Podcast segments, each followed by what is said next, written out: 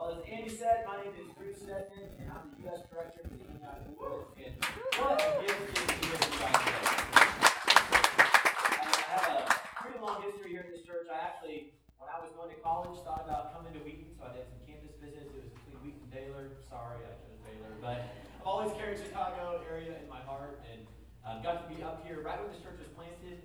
Uh, some of you know the founding pastor, Jonathan Goley. He and I were at Lowe's trying to buy a horse trough for the first baptism that happened in this church. I remember walking up and down the aisles with them. I don't know, maybe one of you that were the ones baptized. I don't know, but then been a part of this church, been up here several times, and actually had the opportunity to be up here this last fall, right in the midst of some significant transition times. And let me just say, being back here again a few months later, or a, actually a whole year later, wow, um, way to go. I, I just, I, my heart is so filled with pride, gratitude, just looking across this room and way you guys have loved the body of Christ, carried this church. I just want to say, well done. Seriously, well done. And, yeah,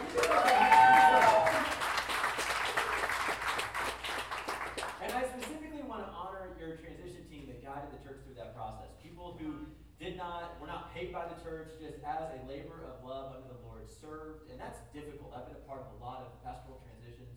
I cannot tell you how hard it is to guide that as you're working a full-time job and caring for a family at the same time, I mean, wow. I don't think you can appreciate how, how intense that can be unless you've been through it. And so if you were a part of that transition team, can you stand? Um, I, I, don't mean to call you out, but I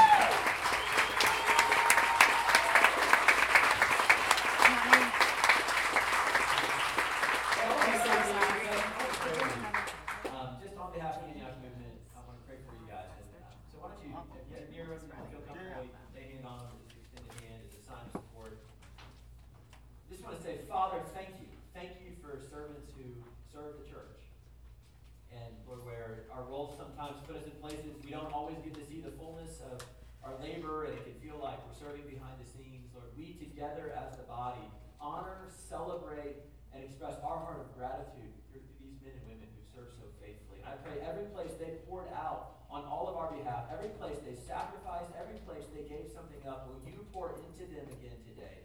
In Jesus' name. And Lord, that's our prayer that Antioch Chicago would thrive and walk in the fullness of its calling. So we thank them for their place in this story. And Lord, together we want to see you move powerful ways. In Jesus' name. Amen. Amen. You can take a seat. Also want to uh, just honor Andy and Shelley Doyle. I mean, what a gift. You know, first of all, I think you all know that God probably has a British accent, right? Like, let's just get real. You know, just, you see how it's so much more spiritual. Like, I live in Texas. The Texas accent doesn't work as well, you know, but the British accent, he can say whatever he wants. It's just, it's that much better. So I'm jealous. I'm expressing a heart of jealousy. Uh, but really, I, I remember when I, uh, I think it was Gregory first told me about Andy, and I got to know him some. I thought, where's this guy been? I mean, he's amazing. And Shelly, getting to know her, they actually came down to Waco, spent quite a bit of time with us um, early on, right as they're on the on the cusp of accepting the job. And I got to talk with him over the phone. And it's like every time he answered something, you know, we're talking theology, talking church values. I felt like in my heart, like, yes, I want to go join your church. You know, I mean, it's the depth, the depth of the spirit, the, the you know, just giving answers. You can tell he has gone to the Word of God and really pressed in. This isn't just a pat answer. You know, this is a man and a woman who, who dug deep in the Lord um, and been led. And we were talking about church and his things. You know, he never heard of the Antioch movement, and he shared vision earlier. Wonderfully, actually. Let me record that. Uh, but great job capturing who we are. But I was asking him about, you know, just open-ended questions, and he's talking about just want to be a part of a church that does discipleship and missions through the local church, and you know um, committed to the Word of God and want to walk in the Spirit and all this stuff. And I'm like, you're talking my language the whole time, we've never met before. And just felt such a connection. So, um, man, what a joy to, to see them as lead pastors here. God's doing a rich work here. And I was thinking about your name change and the significance of it. Um, Antioch, Chicago. I love it. Um, Antioch, you know, if, if, you haven't grown up in church world, it's kind of a weird word. Uh, if you have been around for a while, you've lost sight of how weird the word is. Um, I was in our church in South Africa, and they were running into problems because they're reaching out to these college students, and the college students were saying, like, what are ox? I was like, what are you talking about? They're like, why are you anti-ox? Stop down with the ox! I mean, like, we want to be for stuff, not anti-stuff. It's like, wow, sorry. so we're not anti-ox. Uh, Antioch is actually a city, and uh, it was a really significant church in the New Testament and one of the uh, most pivotal churches for the, the gospel. And I love the foundation story. You know, you get in, you can read this for yourself, starting in Acts chapter 11, uh, verse 19, and you can pick it back up in Acts 13. But this is the church, the very first church where believers were called Christians. And some scholars believe it was actually a derisive term. Um, little Christ, you know, and the believers there looked so much like Jesus, that's what they were called, little Christ. Let it be true of all of us in this room. Yeah. Little Christ. They were disciples called little Christ. I mean, that's all we need, right? It was a church that was multi ethnic. Actually, in a city that was famous for racial strife, this church came together and was the first time the gospel went over barriers. There were literally walls in the city of Antioch keeping ethnic groups apart from each other. And this is where God chose to move in a way where the gospel crossed racial boundaries, economic boundaries, and you see that even expressed in the very leadership. And this is the church that sent people out to reach all of Europe, was the church of Antioch. This is where Paul's missionary journey started and ended up touching the four corners of the earth. That's the statement. That's who we want to be, that kind of church. And I love how Antioch was started in the New Testament. I, sometimes if I'm teaching, uh, I'll do a little pop quiz and ask people who started the church, and there's always some smart aleck who says Jesus, and I'm like, yeah, yeah, go with it. But then people will say it's Paul, they say it's somebody else. But actually, if you read Acts chapter 11, verse 19, what you're going to find is that the church of Antioch was started accidentally. What happened is there was a persecution in Jerusalem where the church was based, and all the Christians had to flee the city. And it talks about believers went as far as Antioch preaching the gospel. And it was ordinary people who, in the midst of a crisis, carried the church and started the church of Antioch. Sound familiar? Everyday people living out their faith who, no matter what happened to them, refused to give up, pressed into God, eventually birthed a church that reached the whole known world and is a major part of the reason why we're in this room. We don't know their names. We'll know their names in heaven, I guarantee you that. We don't know their names in this, on this earth. Common people like us. And when I look at this room, I see people who carry the church, who reach out faithfully. Way to go. You guys are awesome. And that's really what I want to talk about this morning is you're part of this series talking about your foundational values and talking about who you are, identity. I want to talk about what does it mean to be a church that lives on mission? How do we how do we embrace that calling to be Antioch like we see in the Bible? What's our identity? And our primary passage this morning is going to be 2 Corinthians chapter 5, verse 14 through 21. Um, I'm going to get to that in a minute, uh, but you can go ahead if you have a Bible with you or a phone with you with a Bible app. You can scroll to your Bible um, 2 Corinthians chapter 14, if you want to be prepared when I dive in. And today we're going to talk about mission. What does it mean for us as a church, and what does it mean for us as individuals to live a life on mission? But here's what I found. When I talk about mission, it brings up some really significant questions. What's my purpose? You know, that's another way of saying mission, right? Is purpose. What's my purpose? And yeah, I can hear all this cool stuff about the Bible, but it, it, for all of us, I think we walk around with this big question mark. What am I supposed to do in this life? Where do I fit in? And it's impossible to talk about purpose without also uh, not talking about identity, because the two go hand in hand. Purpose and identity. And that's the journey God has you in this church is what's your identity and what's your purpose. But I also find, I would imagine every person in this room, you're asking that question at the same time your own one. What's my purpose and what's my identity? And don't you know, we live in a world that makes that kind of difficult to answer sometimes. You know, I think a lot of us, the way we interpret that question is not the way God designed it. And I think it confuses us from being able to understand the mission of God. And it kind of makes us a little bit insecure. I think sometimes, I don't know about you, but I actually don't even ask the question too much because I don't want to really go there. You know, it's like, man, I'm just going to coast through life and watch football. Um, it can be, it can make me insecure. And since we're going to feel that way this morning, I thought I'd just make us more insecure. Um, there's actually, people have studied this, you know, different occupations and the prestige level of those occupations. Because we live in a world that tells us that what we do determines who we are. You realize that? We live in a world that tells us that what we do determines who we are, that our mission gives us our identity. And I think we're going to find here in a minute in the Word of God that that equation flipped. And so what happens to us is when we start talking about our mission, it comes up with all these identity questions, and we end up missing the heart of God. When I think at the end of the day, what God wants to do is flip that to give us our identity so that we, then we can walk into our mission. And if you didn't catch that, I'm going to unpack that a little bit more here in a second. So let's make ourselves insecure this morning. People have actually studied this. If you were to step outside the walls of the church, and if we're being real today, also inside the walls of the church, people actually study prestige level based on occupations. So if you're like a college student, I'm going to give you a guide if you want to be rich and famous, you know. Um, And here's what they find. I'll give you a few examples of this. They find that if you are a philosophy or a psychology professor or a physics professor, congratulations, you're in the top five most prestigious job occupations on this planet. Surgeons, you're up there too. Like, you know, they're doing really well in the eyes of the world. Uh, but at the, at the top, I think we can all agree on this, the most prestigious occupation, the people whose purpose gives them the most identity through the eyes of this world, you ready for this? You could guess it, an astronaut. I mean, right? Like, if you ever walk in space, you win. I don't care what the game is. and you know, it's you could go on, but there's there's the bottom occupations, and I hate to be the bearer of bad news, but if you're an envelope stuffer, sorry, people don't think very highly of you, you know? And one that just boggles my mind, uh, if you're a donut machine operator. Oh, come on. I, that's what I I was like, if I can be the donut machine operator or an astronaut, like I really don't know. That's kind of a toss-up, you know. It's like I want to know how that thing works. How does the lasers really come out, you know? And all of us, we walk around. We have these people that are doing really well in our minds. They've made it in this life. They have a good purpose, and therefore they have a good identity. And then we have people that don't. They have not made it, right? And how the world teaches us, and I would imagine everybody in this room. I don't know if there's any astronauts or donut machine operators, but if there are, I'd love to meet you afterwards. The rest of us live in the middle somewhere. We live in the middle somewhere where we always walk around thinking there are people better than us and people lower than us, and that's how we get our identity if we're not really careful. We walk around thinking that person's purpose is greater than my purpose, therefore they have more value.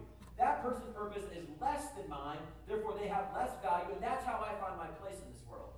That is the equation this world teaches us that what you do determines who you are.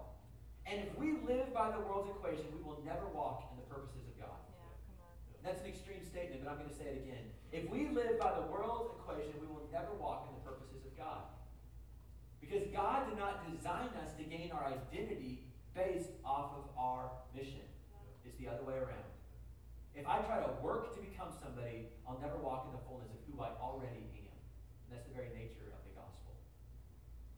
What you do does not determine who you are. I want to dive into our passage this morning and um, kind of take that, that context, you know, that, that world's equation in the back of your mind, and let's, let's see what the gospel actually says. Let's see what the Bible tells us about who we are. Pick up in uh, 2 Corinthians chapter 5, verse 14. It says this.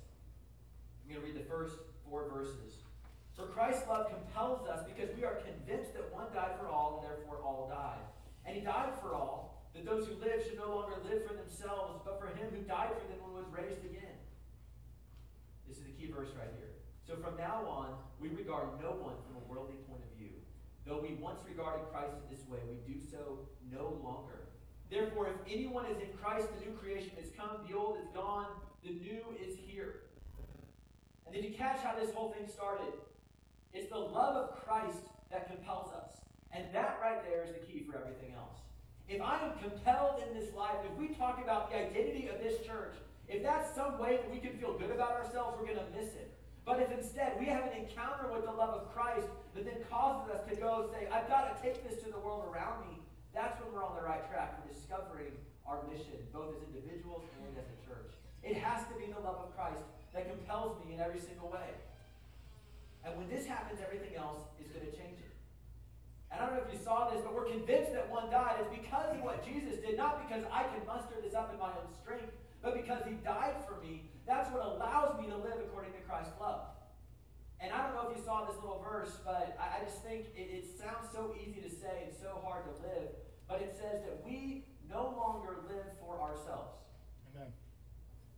I'm going to say that again. I don't, I don't think we've registered the reality of what an extreme statement that is. That we no longer live for ourselves. When I have an encounter with the love of God, what happens is I become compelled and I stop living for me and my own purposes. It's no longer about me trying to make my way in this world. Instead, it's about me trying to love Jesus and then turning around and loving other people. And when that shift happens inside of my own heart, that's what frees me to actually live the mission God's had for me. Yeah. Guys, I wish I could say that that's like all of my life. You know, I think all of us we, we strive for that, we want that, but I so easily revert back into old ways of living. I so easily catch myself trying to live according to the world's equation, thinking that because I do something, it's going to make me someone. Rather than going to the love of Jesus is my starting point, and that being what motivates me and compels me into everything else. Let me say it another way. You will never discover your life's purpose if your primary purpose is you. That's a paradox of the kingdom. If you walk around thinking, how do I become someone great? You'll never walk into the fullness of what God has for you. Until we die to ourselves, we don't find the life Jesus has. It's one of those weird things of um, the paradox of what it means to walk with God. You'll never discover your life's purpose if your primary purpose is you. The world's equation says that what you do determines who you are. But I believe God's equation for us this morning, as we see in His Word, is that actually who you are determines what you do. I don't strive to become somebody. I already am somebody, so I go do something. Come on. It's what I've already received. My identity I already have sets me free to go serve somebody else. And if the best way to serve somebody else is operating a donut machine, praise the Lord. No, seriously, I would love that. Praise the Lord. You know, and if the best way to serve someone else is being an astronaut, praise the Lord. But it's not about me trying to be good. It's about me being loved by Jesus and saying, God, here's my life. It's all yours. Let me go serve somebody else. It's a heart motivation. Yep. And we can't understand the mission of God without starting with our identity and our heart motivation. And Paul, we're going to go on in our passage. We're going to start getting clear. What are we supposed to do as the body of Christ? And I think that's something we need to pay attention to. But if we don't back up first and say, what's driving us on the inside, we're never going to actually get there. Because ultimately, our own ambition is going to get in the way. Our own question mark of trying to find our identity is going to get in the way. And friends, God wants you to be free this morning to know His love. As we keep going on with this passage, what does it say? That you have received Jesus. The old has gone, the new has come. We no longer regard people from a worldly point of view. When we get this, that's the natural response, is I stop looking at people through the equation of the world. Now, can you do that? Really? Can I see somebody and they walk in and maybe they don't have the most prestigious occupation? Do I still look at them through the eyes of the world? Or maybe a more real question, when I look in the mirror, do I still see myself through the eyes of the world? Do I still see myself through the lens of my insecurities, through the places I feel like I have to be somebody to measure up? Is that what I still see? Because the extent to which I see that, I'm going to miss what God has for me. And friends, this is a journey, this is a lifelong journey of what does it really mean to live in the love of Christ. But that's where the mission of God starts. And I'm going to pray this over us before we get into unpacking the mission itself. You know what I'm sharing this morning is the Word of God, and I believe the Word of God transforms us more than anything else. But I found in my own life, it takes the Holy Spirit doing something deep inside of me for that Word to really change me from the inside out. And I want to pray this morning that God does that, that all these places where, I, I don't know, I'm just speaking for myself, I can know the right answer, but learning to live according to it is a whole different ballgame. And that's a transforming work of the Spirit of God. So your with me. Father, we confess how shaped we are by the world's equations. We confess that we so easily get our identity based on how we stack up compared to other people. We confess that we spend our lives chasing after that so that we can be someone. We miss out on the identity that you give us through the cross. And I pray this morning over myself. I pray over every person in this room. Spirit of God, will you do a deep work inside of us so that we see ourselves rightly through the lens of Jesus.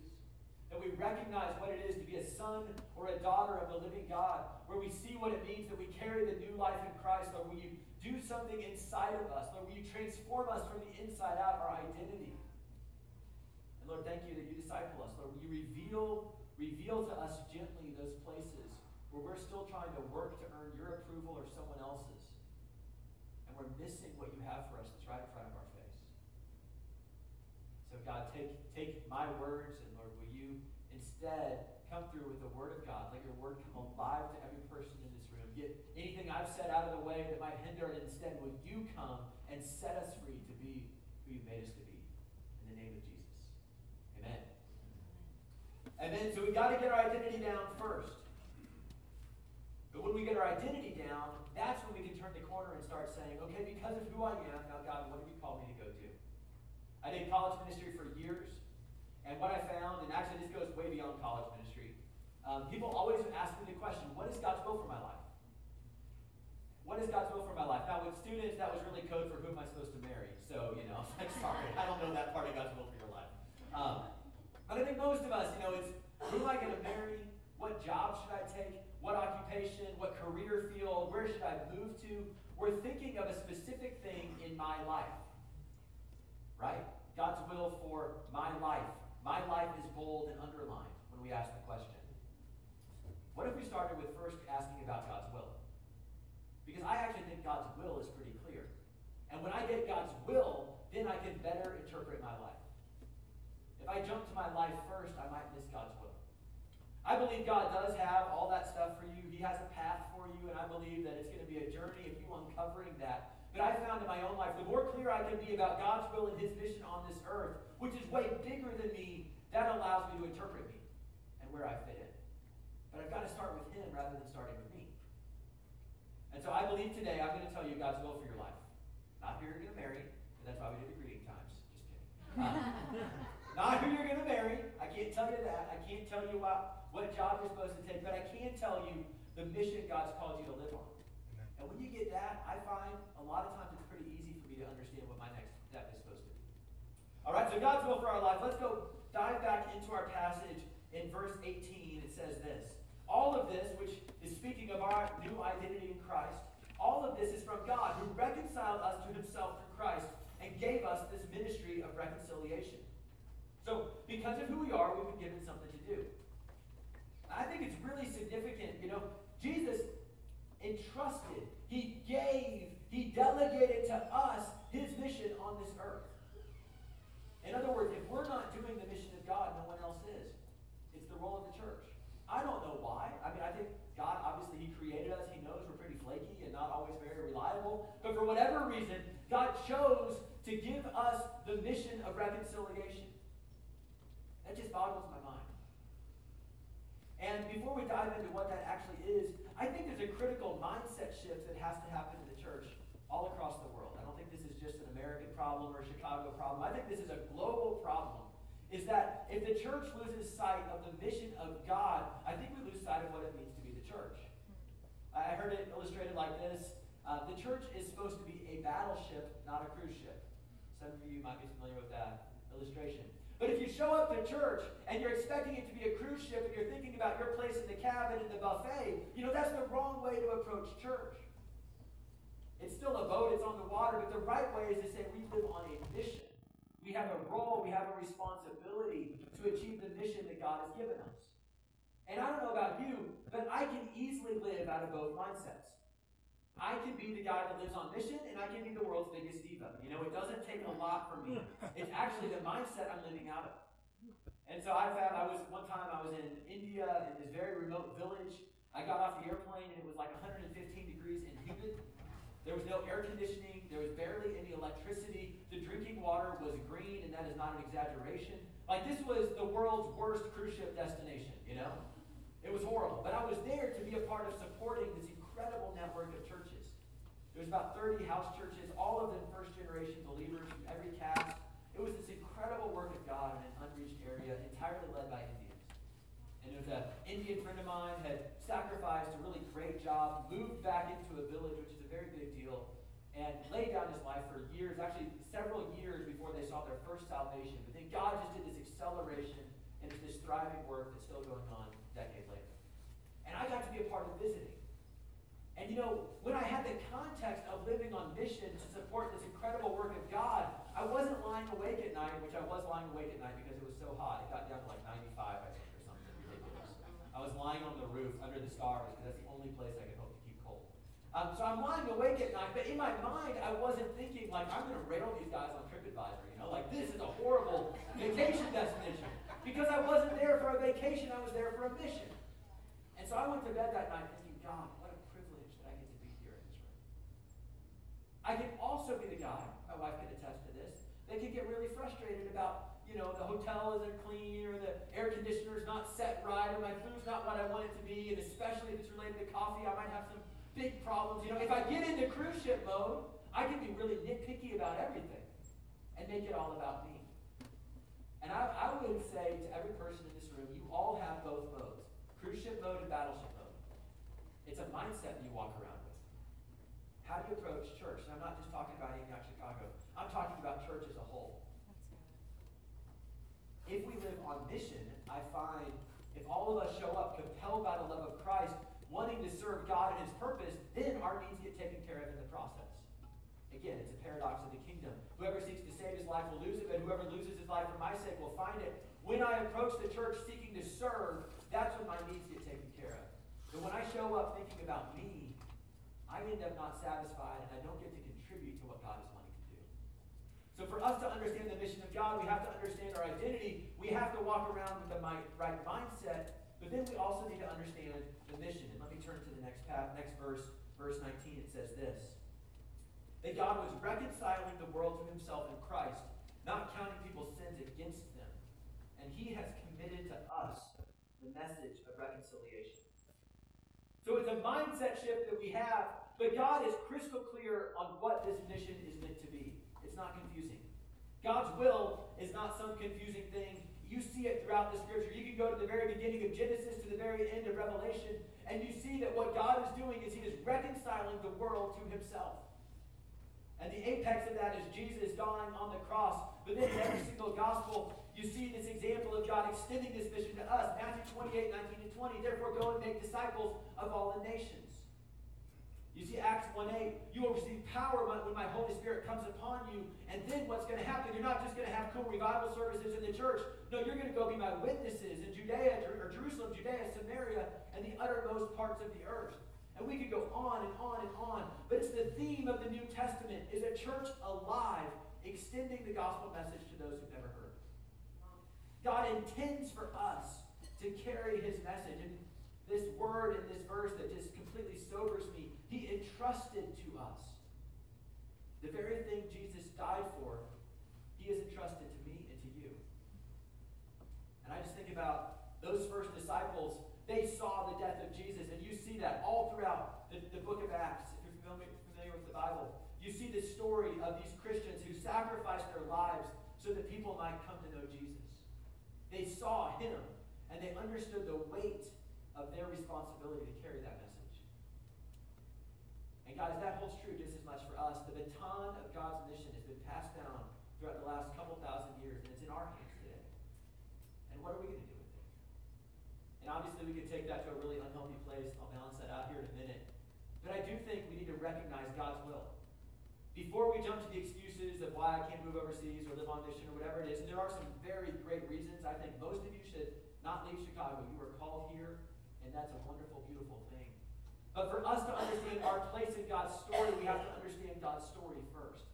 We can't just start saying, why, you know, where do I fit? We've got to say, God, this is what you're doing. This is what you've given the church. We are called to carry the gospel message to those who've never heard. Matthew chapter 24, 14 says this, this gospel of the kingdom is going to be preached as a testimony to all the nations, and then the end will come. Revelation 7 9 talks about how people from every tribe, tongue, language, and nation are standing before the throne of God at the end of eternity.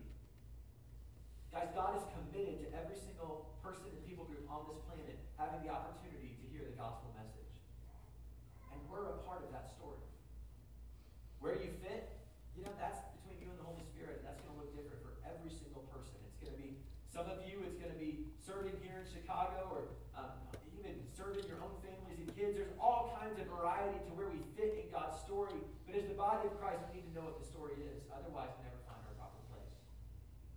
And so before we go individual of what does this look like for you, I want to start by saying, what does it look like for the church as a whole? And you're part of this thing called the Antioch movement. And the Antioch movement was started based on this question what would it look like if the church took this mission really seriously? And we committed to plant churches amongst those who've never heard. And the man who founded our movement, uh, guy named Jimmy Seibert, he used to say it like this, quoting Acts chapter 1 8. It talks about going to the uttermost parts of the earth. And so he said, We want to be a church that sends people to the ST of the uttermost, like the very end of the uttermost. Let's start there. And that doesn't mean we don't want to go across the street. It's just if you start across the street, you typically never get around the world. But if you start around the world, you get everywhere in between.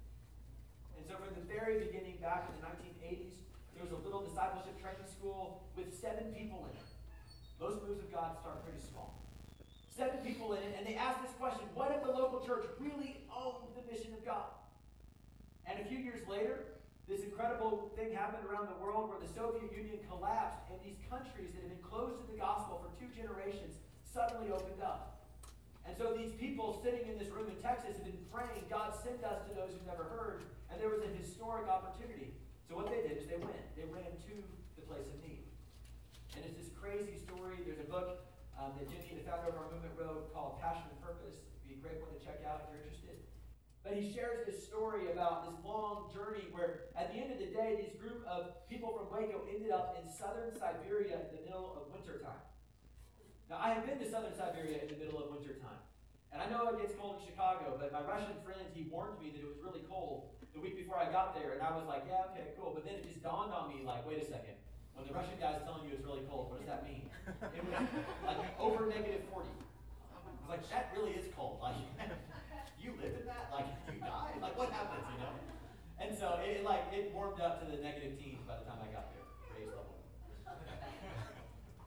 and so it's cold, you know. I mean, it's like they don't know what they're doing, and uh, they made a lot of mistakes. But in the midst of it, God started to move, and God started to cover them. I find when I live on mission, God covers my weaknesses. He covers my mistakes when I put Him first, and that's what happened in this scenario. And so you have this group of people, they started leading people to the Lord and birthed a church in Siberia that birthed another church that started a church down in Mongolia. These are places where the gospel hasn't been in 70 years. And I had the privilege, I wasn't part of those early church planting days, but 25 years later, I've had the privilege to go work in Russia, and that church is still thriving to this day. There's actually five churches in this region around Lake Baikal. You can find it on the map. And about 80% of the congregation are people who came to know the Lord because either they or a loved one were set free from drug addiction through these rehabilitation houses the church has. It's a beautiful thing to worship with a room full of people who've been set free. And that's the whole testimony of this church. And now, every time they plant a church, they plant a drug rehab house. And they just sent out their lead pastor, a guy who got led to the Lord at age 15, has pastored the church for, I don't know, 20 years now. Just got sent out to Moscow to start a new church in Moscow. I think there's six or seven uh, churches total in the area that came out of those people sitting in a room saying, What if the local church really lived and took the Great Commission seriously? Pretty amazing. Fruit going on to this day. And that's the testimony of this church. I've been to a church in Fort Collins, Colorado that was started from people in this room. I've been to another church in Orlando, Florida that came out of this church in Antioch, Wheaton. I've spent a lot of time in Bangalore, India, where there's still a work going out of Antioch and Wheaton. You guys have done this. You've owned the mission of God. I know it's come at a price. I know there's a lot we've had to learn about how you do this in a way that's sustainable. But I think at the end of the day, when you put God's mission first, He covers us. And I think that's going to be, has been, and is going to be your testimony. We as the church embrace the mission of God. Today I've got this picture, this we call it the flight map, just different places Antioch's working around the world. You can see it but it went from that one church in Russia where we now have 80 works around the world, 35 churches in the United States, four more in the states that are launching this year. I've had, I've had the privilege to visit most of our stateside churches. Guys, God is doing incredible things. So we as the church live on mission. But let's turn the corner and wrap up our time reading this last verse, talking about how does this apply to us. Read with me in verse 20.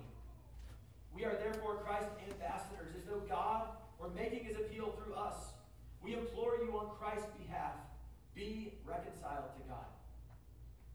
It can be a bit overwhelming when I show this flight map, talk about Russia in the wintertime, this big mission of God, and you came to church today thinking, I just want to get to the grocery store. You know, it's like, I understand.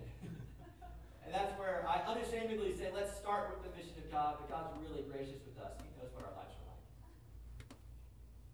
And I think right here in this last verse, we have the key for every single one of us. How do we embrace this vision? Not all of you are called to go overseas. Maybe someone in this room, and we want to help you get there if so. But most of you are called right here.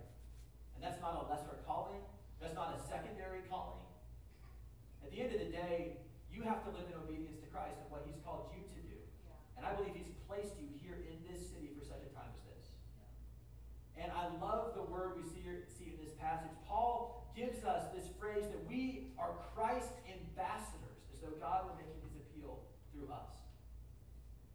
think the issue here is not so much your location, but your vocation.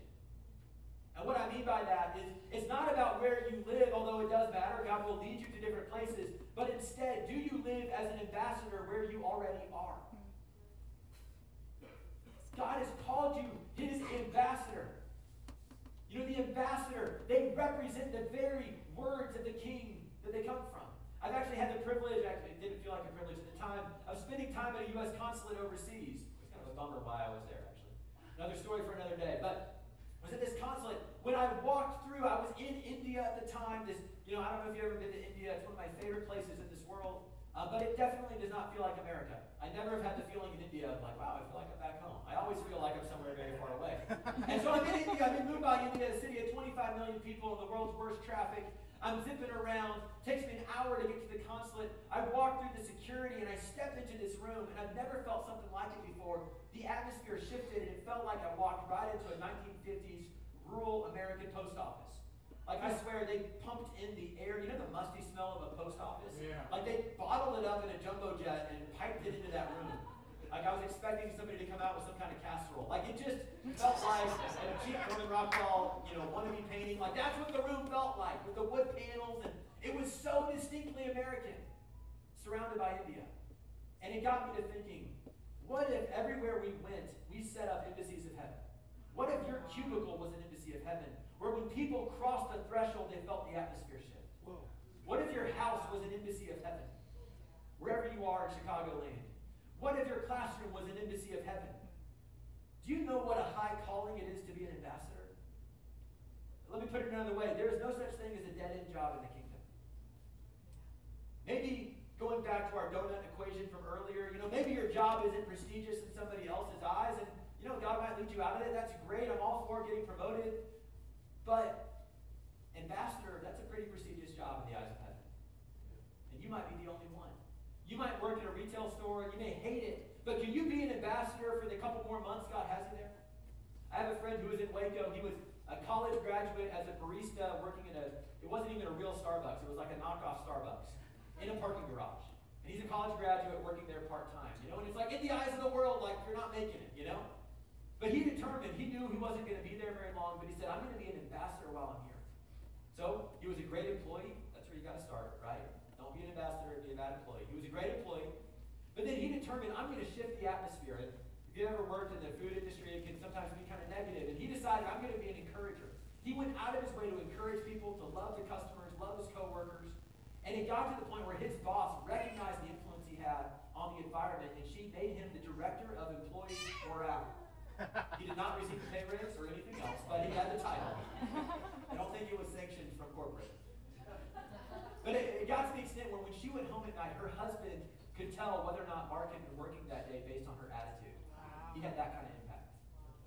That's what ambassadors do. You see, the key for us living on mission is embracing our calling to be an ambassador. And yes, there's this broader picture of what the church does, and some of you will get sent out or do these crazy things. But imagine if all of us lived like an ambassador. Because then I look at this room, I see dozens of ambassadors to Chicagoland. And if you embrace that calling, guys, we're going to see a revival happen in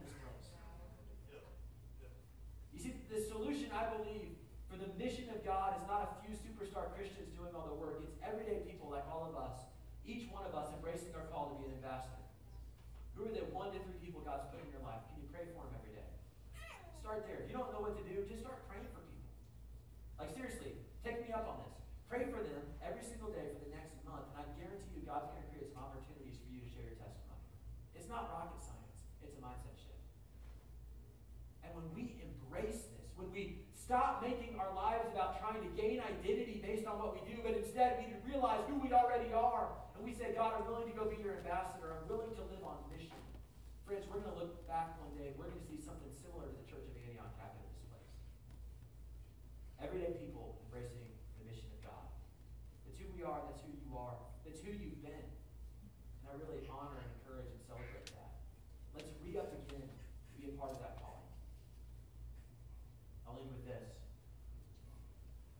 The world tells us to find our identity in what we do, to get our purpose based on how we stacked up with other people. But when you received Jesus, you became a son or a daughter of the living God. Do you know what that makes you? That makes you royalty. Do you think royalty walks around wondering about their identity based off of like what they did that day? Their identity comes the fact that they're royalty. And then what they do is the best way to serve. I know you may not feel that right now, but that's true. If you know Jesus, you are royalty in the eyes of heaven.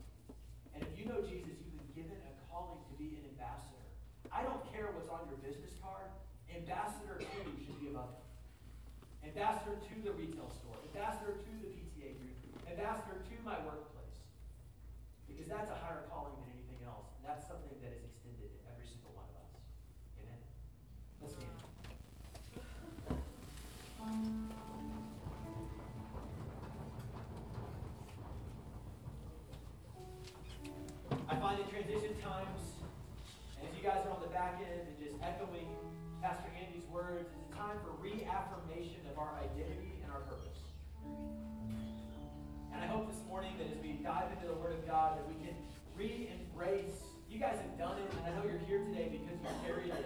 But I find for me, there's times I have to re-embrace my identity and my purpose and say, God, I'm in again.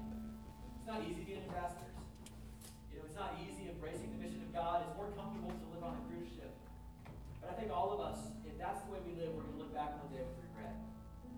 But when you embrace the mission of God, it's like you said about life. When I embrace the mission of God, I don't ever regret it. Because I find that's what I'm made for. And so I'd like to invite if anybody would like prayer, especially related to anything um, involving identity. If you feel like, man, I've gotten stuck in this cycle where I'm finding my identity based in what I do and it's blocking me from what God has for me, please don't leave today without giving us the chance to pray over you. And anytime we gather as church, I know there's any number of needs, and maybe you walked in this morning and it's hard to connect with this message on mission based on the stuff going on in your life today. I totally understand. I've been there myself. As a church, we want to pray for you no matter what. Um, so even if it's something totally unrelated to my message, please come to the front we'll end this with a time of prayer. So me pray for all of us. God, we do say yes to your word. And I pray grace today to embrace our calling. To no longer find our identity in what the world tells us is important, but instead to find our identity in the fact that we are sons and daughters of the King of Kings and the Lord of Lords, and we've been redeemed. God, give us grace to turn around, compelled by your love, and serve someone else. And Lord, I ask across this room, Lord, you know the needs in this community. Lord, use us as you will your salt and your. And we in Chicago and ultimately